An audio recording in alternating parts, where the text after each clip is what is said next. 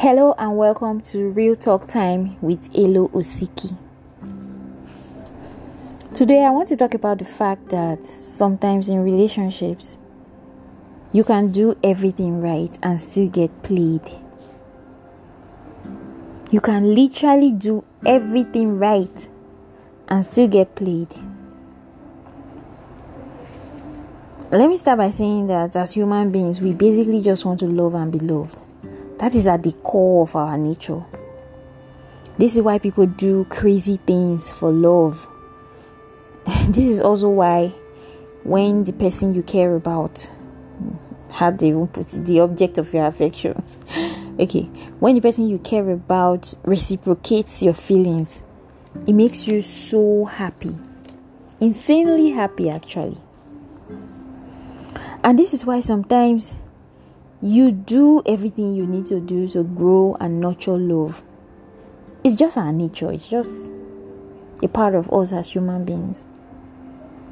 And once you have found someone to love and it seems like the person loves you back, the feeling is mutual, you instinctively start to protect the love. You don't want anything bad to happen to it. You become considerate, careful, respectful, kind. You play by the book. You keep all the rules. You start trying to get information about your partner. You want to do things right for them. You want to make their life easier. You know? You just play by the book. Unfortunately, there are many times when you love the wrong person. And the fact that they are wrong for you does not affect your feelings for them. It's like your mind knows that this person is wrong for you, but your heart is not interested in that information. You just love them despite whatever the problem is. You love them nonetheless. I don't know if you've you've ever you know been this kind of situation before. It's it's pretty commonplace. Maybe you listening to this podcast have experienced this before having feelings for someone who is wrong for you or maybe someone you know has. It's it's very commonplace. You just find that you love them despite their issues so the love will make you try your best. You curse all your I's, dot all your T's. But the truth is that it doesn't change much. Such people will still go ahead and hurt you, break your heart, break your spirit, and just walk away. It's just one of those things. It's not about something you did or did not do. At the risk of sounding cliche, it's not you, it's them I know that initially when you hear this kind of, you know, blithe way of putting it, it can even be annoying. But there are some times when it is apt. Like now. It's not you, it's them. But that does not mean that you will hurt any less. So. Oh.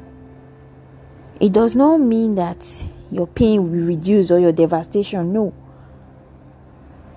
You just, you are still shattered they're still going over this thing in your head. You want to beat yourself up. It's as if your mind is now telling your heart that did you not see the signs? Then you start asking yourself, why did I make all these sacrifices and, and give all these allowances and chances?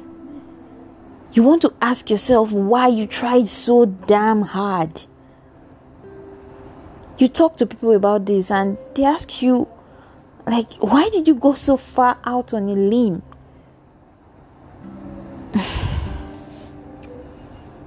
Sometimes, when it comes to matters of the heart, I'm not so harsh. Because you see, many times people take sides, they start apportioning blame, they start analyzing. I mean, it's, it's very rampant, especially now, social media when stories break and everybody just, you know. But sometimes I'm not so harsh because I know that you can do everything right, you know, when it comes to relationships, friendships, love, all these as in things in this group. You can you can do everything right and still get played.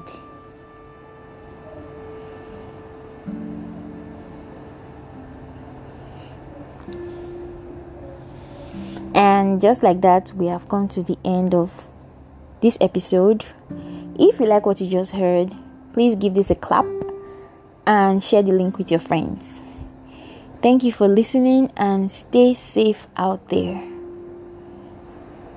I will catch you up on my next episode. Till then, bye.